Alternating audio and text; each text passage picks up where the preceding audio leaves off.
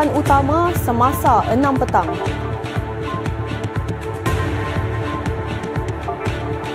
Kerajaan negeri optimis capai sasaran 60,000 rumah Selangorku menjelang 2025.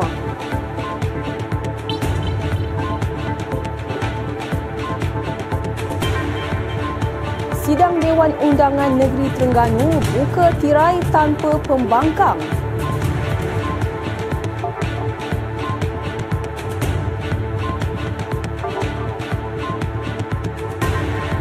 Bas Rapid KL terbakar, penumpang nyaris maut.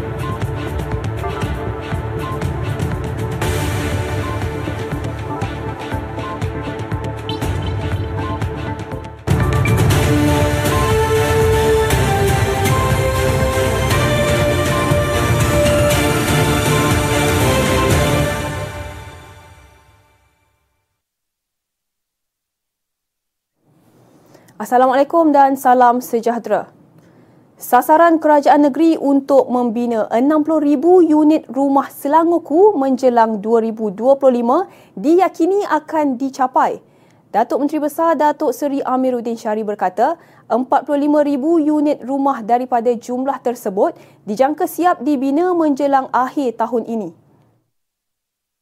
Kita hanya perlu pantau dan pastikan uh, projek-projek ini siap dan dalam keadaan pemulihan ekonomi yang bertambah baik. Walaupun perlahan tapi bertambah baik, saya percaya uh, kebolehan orang ataupun kemampuan orang untuk membeli properti-properti unit terutamanya harga mampu milik ini dapat dipertingkatkan. 250,000 dan ke bawah. Hanya di tahun 2024, 2025 ni kita kena agresif sikit memastikan semua projek uh, berada dalam landasan dan tidak terlewat. Beliau turut berkata pihaknya sedang melihat keperluan menubuhkan pasukan khas untuk menangani projek perumahan terbengkalai. Datuk Seri Amiruddin berkata demikian selepas merasmikan Expo Hartanah Selangor di Central ICT Shah Alam semalam.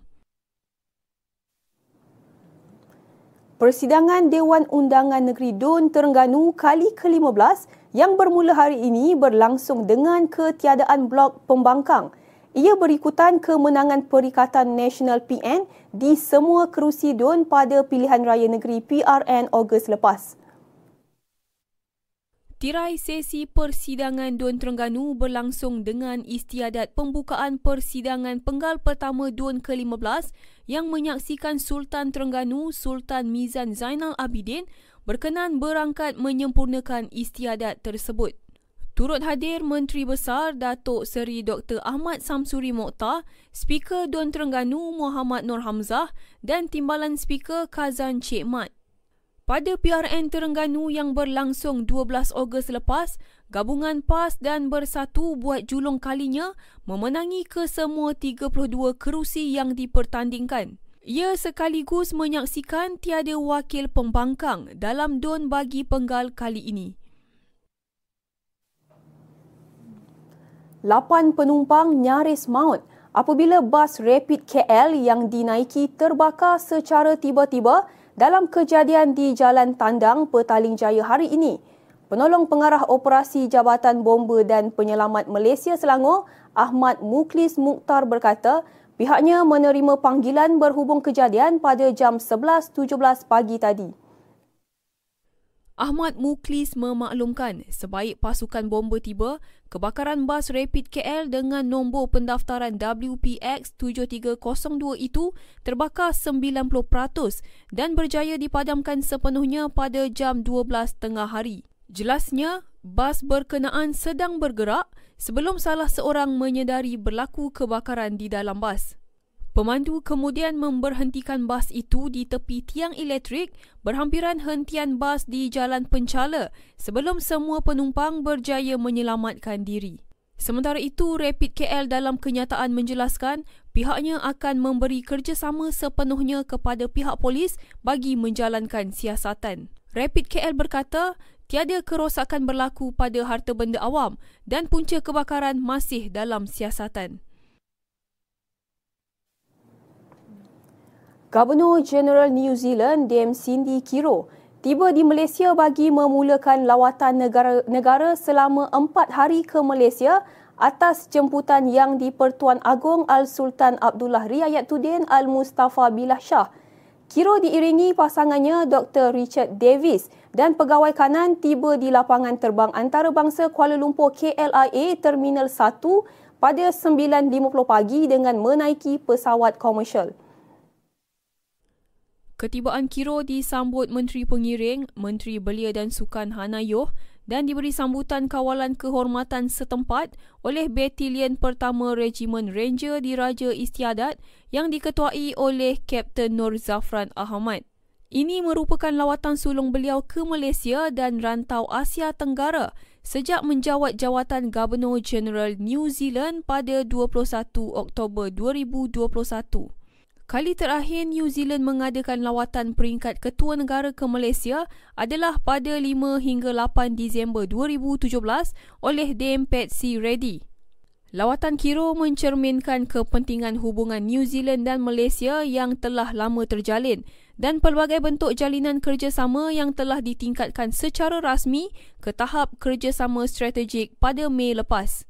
New Zealand merupakan rakan dagangan kedua terbesar Malaysia di rantau Pasifik dengan jumlah dagangan keseluruhan bagi kedua-dua negara setakat Jun 2023 bernilai 6.32 bilion ringgit, peningkatan 15.3% berbanding 5.48 bilion ringgit bagi tempoh sama pada 2022. Antara acara kemuncak lawatan adalah istiadat sambutan di Istana Negara diikuti kunjungan menghadap Yang di-Pertuan Agong dan Majlis Santapan. Kiro juga dijadual bertemu Perdana Menteri Datuk Seri Anwar Ibrahim. Pakatan Harapan Pahang akan berusaha menarik pengundi luar khususnya yang berada di ibu negara untuk pulang mengundi pada pilihan raya kecil PRK Dewan Undangan Negeri Dun Pelangai 7 Oktober ini. Pengerusinya Datuk Seri Amiruddin Syari berkata, setakat ini pihaknya telah mengenal pasti lebih 2,000 pengundi Dun berkenaan yang berada di ibu kota. Kita dapati ada dalam lebih daripada 2,000 pengundi di Kuala Lumpur yang kita sedang cuba untuk bujuk dan bagi tahu mereka keperluan untuk turun dan mengundi bagi memastikan pelangai ada representasi yang baik terutamanya untuk meneruskan kelangsungan pembangunan dan kemajuan dan pembelaan kepada rakyat pelangai. Beliau berkata demikian kepada pemberita selepas merasmikan Expo Hartanah Selangor 2023, anjuran Lembaga Perumahan dan Hartanah Selangor LPHS 2023 di Central ICT Shah Alam semalam. PRK Dun Pelangai diadakan susulan kematian penyandangnya Datuk Seri Johari Harun yang terkorban dalam nahas pesawat terhempas di Bandar Elmina Shah Alam pada 17 Ogos lepas. Ia menyaksikan pertembungan tiga penjuru antara calon Barisan Nasional Datuk Amizar Abu Adam, calon Perikatan Nasional Kasim Samad dan calon bebas Hasli Helmi DM Zul Hasni. Pada pilihan raya umum ke-15, Johari yang mewakili BN menang dengan majoriti 4,048 undi menewaskan Kasim, Ahmed Wafiuddin Harapan dan calon pejuang Isa Ahmad. Jabatan Pengangkutan Jalan JPJ Negeri Sembilan mengeluarkan 8,123 notis saman dalam operasi khas motosikal 2023 bermula 1 September lepas melibatkan pemeriksaan ke atas 28,586 kenderaan. Jabatan itu dalam kenyataan memaklumkan ia membabitkan pelbagai kesalahan termasuk tiada lesen memandu, lesen kenderaan motor LKM tamat tempoh dan memandu di bawah umur 16 tahun selain 827 motosikal telah disita. Justru, Orang ramai dinasihatkan supaya memastikan dokumen penting seperti lesen memandu dan LKM masih berkuat kuasa sebelum memulakan perjalanan selain aspek teknikal kenderaan dalam keadaan baik serta mematuhi peraturan yang ditetapkan. Kenyataan itu menyebut bahawa JPJ Negeri Sembilan sentiasa memandang serius kesalahan yang melibatkan penunggang motosikal dan akan melaksanakan advokasi berterusan bagi memberi kesedaran berkaitan keselamatan ketika di jalan raya. Anda warga negara dan belum ada rumah, umur dah lebih 21 tahun, pendapatan isi rumah bawah RM15,000. Ha, dengar ni. Di bawah skim Rumah Selangorku, Kerajaan Negeri Selangor ada menawarkan kediaman mampu milik dengan harga berpatutan terutamanya kepada pembeli pertama yang masih belum ada kediaman di Selangor. Dah beli rumah? Boleh ke pindah milik? Mestilah boleh. Permohonan pindah milik dibenarkan tapi selepas lima tahun dari tarikh penyerahan kunci dengan kebenaran pihak berkuasa negeri. Kalau dah mohon tapi tak dapat-dapat, ada chance ke untuk cuba lagi? Boleh, tak ada masalah. Sebab tempoh sah laku bagi setiap permohonan yang didaftarkan adalah selama dua tahun. Ha, dua tahun tau. Selepas tu, data permohonan yang masih dalam senarai menunggu akan dikeluarkan daripada sistem dan bolehlah anda membuat permohonan yang baru. Ha, jelas tak? Apa? Tak jelas? Kalau tak jelas, boleh buka website selangorpenyayang.com dan semak bahagian iltizam perumahan Selangor dan klik skim rumah Selangorku. Tunggu apa lagi? Jomlah kita apply.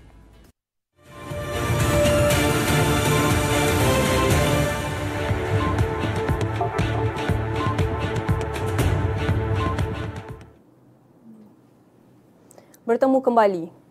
Duli Yang Maha Mulia Sultan Selangor, Sultan Sharafuddin Idris Shah Al-Haj berkenan mencemaduli berangkat bagi menyempurnakan majlis perasmian sambutan Hari Warga Emas Sedunia peringkat Negeri Selangor 2023 dan kempen sihat milik Selangor 3.0 di dataran kemerdekaan Shah Alam pagi tadi.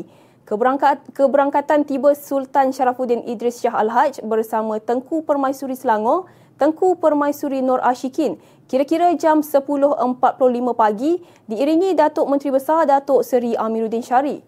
Turut serta Timbalan Menteri Kesihatan Lukan Nisman Awang Sauni, Exko Kesihatan Awam Jamaliah Jamaluddin dan Pengarah Jabatan Kesihatan Negeri Selangor JKNS Datuk Dr. Syari Ngadiman.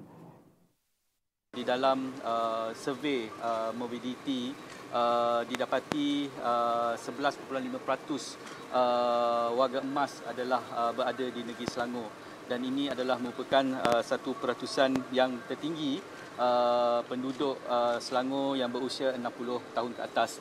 Dan disebabkan itulah uh, fokus kepada perkhidmatan geriatrik uh, adalah uh, sangat diperlukan. Dan juga adalah uh, pada uh, perkenan uh, tuanku agar uh, beliau menasihatkan uh, kepada Menteri Kementerian uh, Kesihatan agar memberikan fokus uh, perkhidmatan geriatrik uh, di uh, facilities-facilities KKM yang sedia ada bukan hanya di Selangor tetapi juga di uh, seluruh Malaysia. Dalam acara itu, Baginda turut merasmikan kempen sihat milik Selangor 3.0 iaitu program bantuan untuk komuniti di Selangor melalui pelaksanaan sambutan Hari Khas Kesihatan secara bersepadu. Baginda turut menyaksikan persembahan senaman otak oleh ahli Kelab Warga Emas Klinik Kesihatan Pandamaran yang terdiri dalam kalangan warga emas berusia lebih 70 tahun. Baginda kemudian berkenan melawat tapak pameran perkhidmatan terapi cara kerja, saringan kesihatan percuma dan pendaftaran orang kelainan upaya OKU. Sambutan Hari Warga Emas Sedunia merupakan acara tahunan yang disambut setiap 1 Oktober bagi mewujudkan warga emas berdikari, memartabatkan diri dan dihormati. Tahun ini sambutan itu mengetengahkan tema ketahanan warga emas dalam dunia yang berubah. Projek pembangunan semula Kompleks Sukan Shah Alam KSSA membabitkan kawasan seluas 76.8 hektar berjalan mengikut jadual dan dijangka siap menjelang 2026. Datuk Menteri Besar Datuk Seri Amiruddin Syari berkata, pihaknya kini sedang menunggu kebenaran merancang untuk memulakan projek berkenaan. Tahun ni, tahun ni. Uh, so definitely stadium akan mula tahun ni. Kalau tak Oktober, awal Oktober akhir. Kalau tak mungkin awal November. Itu je. That's our target. Pembangunan semula KSSA dibuat berikutan kos baik pulih dianggar menelan belanja 787 juta ringgit. Sebanyak 56 juta ringgit digunakan bagi menyelenggara dan membaiki kerosakan antara 2013 hingga 2022. Stadium itu bakal meliputi pelbagai kemudahan untuk orang awam berekreasi selain mengadakan kegiatan komersial antaranya 40% kawasan rekreasi awam dan 60% untuk sukan termasuk gelanggang indoor, dewan serbaguna, hotel, masjid, ruang acara dan ruang jualan. Pembinaannya mengambil kira pelbagai faktor termasuk isu kekerapan banjir. Selain stadium bertaraf antarabangsa, kapasiti 35,000 ke 45,000 penonton dan boleh berfungsi serta mengendali pelbagai acara termasuk konsert.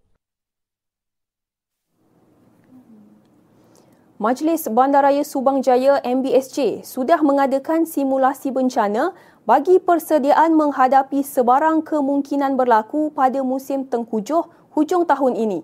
Timbalan Datuk Bandar MBSJ Muhammad Zulkarnain Cik Ali berkata, Latihan bukan sahaja melibatkan persediaan menyelamat, malah melibatkan kes seperti tanah runtuh dan ribut. Bencana ni banyak. Banjirnya, ah, cerunnya, tanah runtuhnya, ah, dia punya apa lagi, yalah itu yang paling penting lah sekarang ni, bulan 12 ni kan. Dan kita dah ada bersedia lah dengan, ah, dengan polis, dengan bomba, dengan JPM, dengan Jabatan Kebajikan Masyarakat dan uh, insyaallah kita hopefully uh, dan persediaan kita ni uh, akan berjalan lancar lah. Beliau ditemui pemberita selepas majlis pelepasan peserta Selangor Criterium Series X Subang Jaya 2023 di Subang Jaya pagi tadi. Sebelum ini, Datuk Bandar MBSJ Muhammad Fauzi Muhammad Yatim berkata, MBSJ menyediakan peruntukan kecemasan untuk menangani kemungkinan bencana pada masa akan datang. Jabatan Meteorologi Malaysia menerusi kenyataan sebelum ini memaklumkan negara berada dalam fasa peralihan monsun yang bermula pada 19 September dan dijangka berterusan sehingga November depan. Semasa fasa peralihan monsun, rantau negara akan menerima tiupan angin lemah dari pelbagai arah yang kondusif untuk kejadian ribut petir dan menyebabkan hujan lebat beserta angin kencang dalam jangka masa singkat.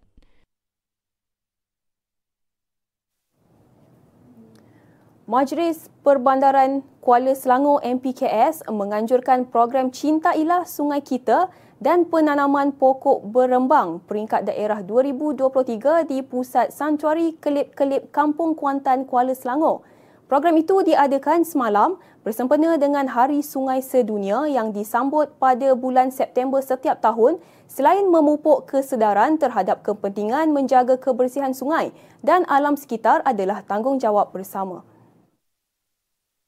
Antara aktiviti yang dijalankan termasuk pembersihan sungai, penanaman pokok berembang dan pelepasan benih udang galah serta pertandingan mewarna. Majlis perasmian program itu juga telah disempurnakan Datuk Penggawa Permatang Paduka Mahabijaya, Orang Besar Daerah Kuala Selangor, Datuk Muhammad Yaakob Datuk Ismail serta Pengarah Jabatan Kesihatan dan Persekitaran MPKS, Jeffrey Abdul Manaf. Dalam pada itu, MPKS turut merakamkan penghargaan kepada pihak KDEB Waste Management KDEBWM dan McDonald Kuala Selangor yang tampil sebagai rakan penaja penganjuran program berkenaan. Sebanyak 250 pek beras esan keluaran Perbadanan Kemajuan Pertanian Selangor PKPS habis terjual dalam tempoh kurang 2 jam pada jualan esan Rahmah JER di Taman Kem Pelabuhan Kelang pagi tadi. Tinjauan Selangor TV menyaksikan orang ramai mula menunggu seawal jam 7.30 pagi untuk mendapatkan nombor giliran dan ada yang membantu menyusun kerusi.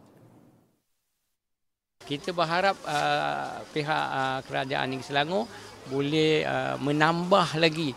Macam hari ini kata dia ada untuk uh, uh, tiga lori aja. Mana kalau boleh tambahkan kata dalam uh, kawasan Pelabuhan Kelang ni ada 10 kawasan yang ada buat macam ni. Mana penduduk yang tempat lain tak datang. Kan penduduk tempat lain datang. Uh, nak kita nak tolak serba salah kita. JER mendapat sambutan bukan sahaja daripada penduduk sekitar Taman Kem Pelabuhan Kelang. Malah, penduduk rantau panjang, Berembang dan Pandamaran mengambil peluang bagi mendapatkan bekalan beras, telur dan ayam dengan harga murah. Ah betul, alhamdulillah. Rasanya harap diteruskan lah. Kalau dapat sebulan dua kali tu lagi cantik kot. Sebab dengar sekarang ni tiga bulan, tiga bulan baru ada kan. Ah kalau boleh lebih lah sebulan tu dua kali ke. Sebab lima kilo beras tak tak tak, tak cukup kot seminggu. Ah kalau lima orang makan kan. Ah. Lembaga Kemajuan Tanah Persekutuan Felda menganjurkan karnival segalanya Felda di 11 kawasan seluruh negara termasuk Felda Mempaga, Pahang yang akan dijalankan di dataran Felda Cemomoy bermula hari ini hingga esok. Felda dalam kenyataan semalam memaklumkan program Malam Cinta Rasul Felda berselawat sempena sambutan Maulidur Rasul turut dianjurkan pada edisi kali ini selain penampilan khas daripada kumpulan nasyid terkenal intim serta penyanyi Black Hanifah. Selain itu, program jualan rahmah daripada pelbagai agensi serta jualan daripada usahawan Felda juga akan diadakan bagi memberi manfaat secara langsung kepada warga sekitar dan pengunjung. Karnival ini juga dapat merancakkan aktiviti ekonomi setempat selain memberi peluang kepada pengunjung untuk mendapatkan barangan keperluan asas dengan harga yang lebih murah berbanding di pasaran. Menurut Felda, pengunjung juga berpeluang menjalani pemeriksaan kesihatan percuma dan menyertai pelbagai pertandingan serta aktiviti sukan rakyat yang diadakan pada karnival dua hari itu. Felda turut memaklumkan karnival tersebut dilaksanakan sebagai satu wadah mendekatkan komuniti Felda setempat dan mengangkat agenda kebersamaan serta menyemarakkan semangat kesepaduan masyarakat di tanah rancangan itu.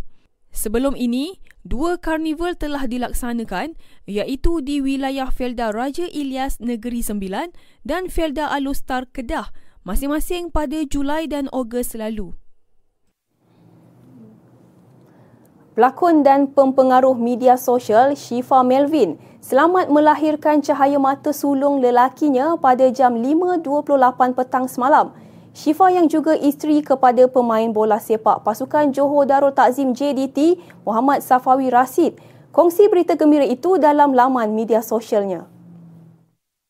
Syifa atau nama sebenarnya Nur Syifa Atirah Amirul Melvin, 29 tahun itu turut meluahkan rasa syukurnya dengan kelahiran si kecil yang bernama Saif Sulaiman Muhammad Safawi di sebuah pusat perubatan di Johor. Sementara itu, perasaan gembira juga diluahkan suaminya yang membuat perkongsian detik bermakna cahaya mata mereka buat tatapan pengikutnya.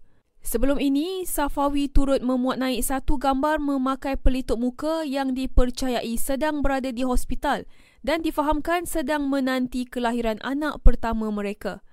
Pasangan ini mendirikan rumah tangga pada 28 November tahun lalu di Kuala Lumpur dalam satu majlis tertutup.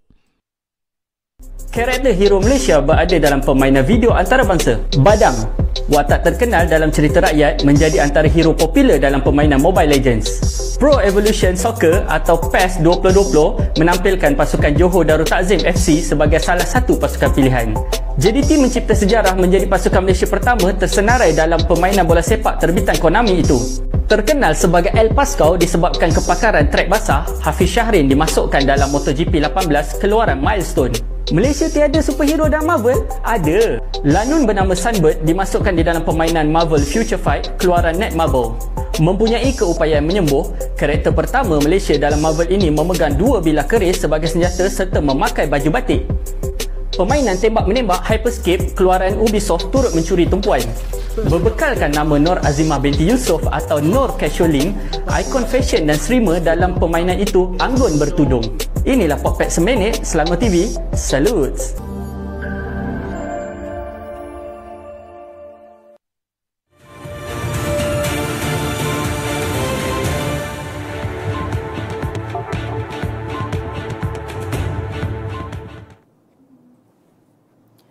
bertemu kembali. Seramai 120 orang yang mewakili kontingen Selangor dari agensi-agensi agama Islam Negeri Selangor menyertai program Ijtimak Perdana Agensi Agama Seluruh Malaysia IJPAM 2023 Anjuran Jabatan Kemajuan Islam Malaysia JAKIM. Angka wakil kontingen Selangor itu adalah termasuk atlet, jurulatih, pengurus dan pasukan sokongan yang bersedia menyahut cabaran sukan dalam program berkenaan pada tahun ini. Sebanyak tujuh acara yang disertai oleh kontingen Selangor iaitu bola sepak, badminton, sepak takraw, pingpong, bola tampar, bola jaring dan memanah. Acara dipertandingkan itu juga berlangsung sepanjang enam hari bermula hari ini sehingga 5 Oktober yang dilaksanakan di sekitar kota Kinabalu, Sabah. Agensi Agama Islam Negeri Selangor yang mewakili Negeri Selangor ialah Majlis Agama Islam Selangor MAIS, Jabatan Agama Islam Selangor JAIS, Jabatan Mufti Negeri Selangor, Jabatan Kehakiman Syariah Selangor, Jabatan Pendakwaan Syariah Selangor serta Lembaga Zakat Selangor LZS. Terdahulu, penyerahan bendera Selangor juga telah disempurnakan pengarah JAIS Sahibu Saadah Datuk Muhammad Syahzihan Ahmad di Shah Alam semalam. Turut hadir dalam majlis itu ialah Setiausaha MAIS Dr. Ahmad Syahir Makta dan Timbalan Mufti Selangor Profesor Mizairi Satiris serta Wakil Agensi dan Jabatan Hal Ehwal Islam Negeri Selangor. skuad hoki wanita negara membelasah Singapura 8-1 dalam aksi ketiga kumpulan A Temasya Sukan Asia Hangzhou 2022 di Stadium Gongshu Canal Sports Park hari ini. Pada aksi tersebut, skuad negara mendominasi perlawanan apabila terlebih dahulu memecah kebuntuan pada minit ke-9 ke-9 menerusi pukulan sudut penalti yang dicipta Wan Nur Faizah Mat Sayuti. Malaysian Tigers menggandakan kedudukan 6 minit kemudian menerusi Siti Nur Arfah Muhammad Nur yang membuat pukulan sudut penalti sebelum Nuraini Abdul Rashid meletakkan Malaysia di kedudukan selesa 3-0 dengan pukulan sudut penalti pada minit ke-29. Skuad negara terus menekan Singapura selepas menambah dua gol pada suku ketiga menerusi Nur Maizatul Hanim Syafi pada minit ke-31 sebelum pasukan lawan meledak jaringan pertama mereka empat minit kemudian menerusi gol padang Sardona Eng Yusin. Jaringan Singapura bagaimanapun tidak mematahkan semangat Malaysia untuk mencetak gol padang menerusi Nur Afika Shahzani Azhar pada minit ke-37 sebelum Khairunisa A. Muhammad Syahdudin membuat pukulan sudut penalti sekaligus menyumbang mata ke-6 pasukan pada minit ke-48. Tidak cukup dengan itu, Malaysia terus menambah duka Singapura menerusi jaringan Hanis Nadia On pada minit ke-54 sebelum beliau membuat pukulan sudut penalti 5 minit kemudian untuk mata ke-8 negara.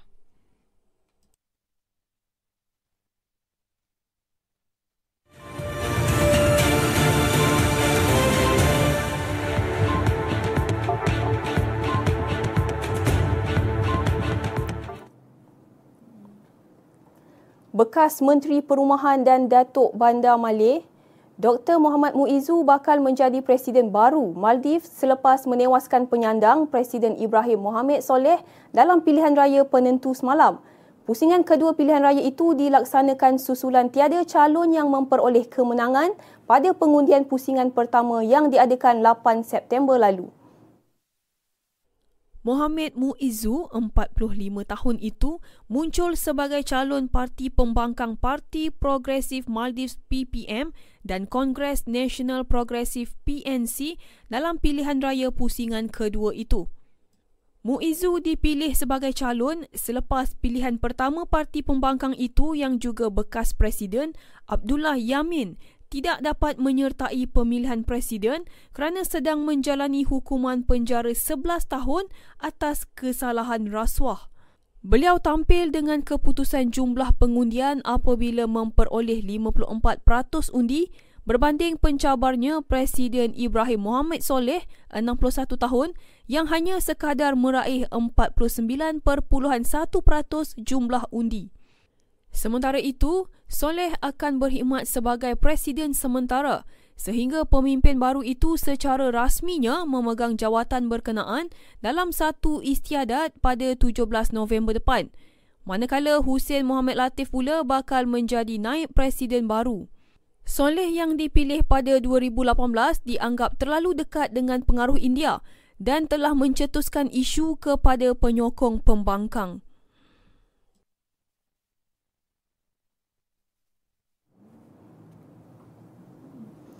Sekurang-kurangnya 50 pendatang asing terjatuh ke dalam Laut Mediterranean selepas bot dinaiki mereka bertembung dengan bot lain.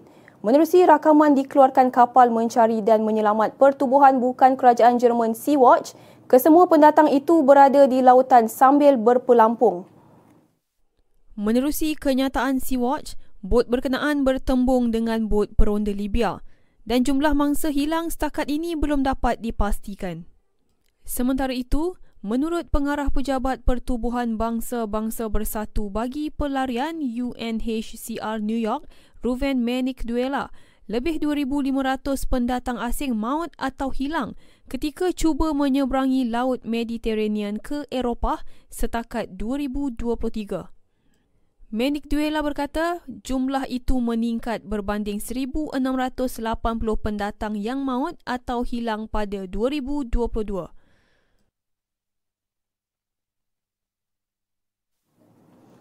Dengan itu, sekian semasa 6 petang. Saya Syazah Atikah Ibrahim. Assalamualaikum dan salam hormat.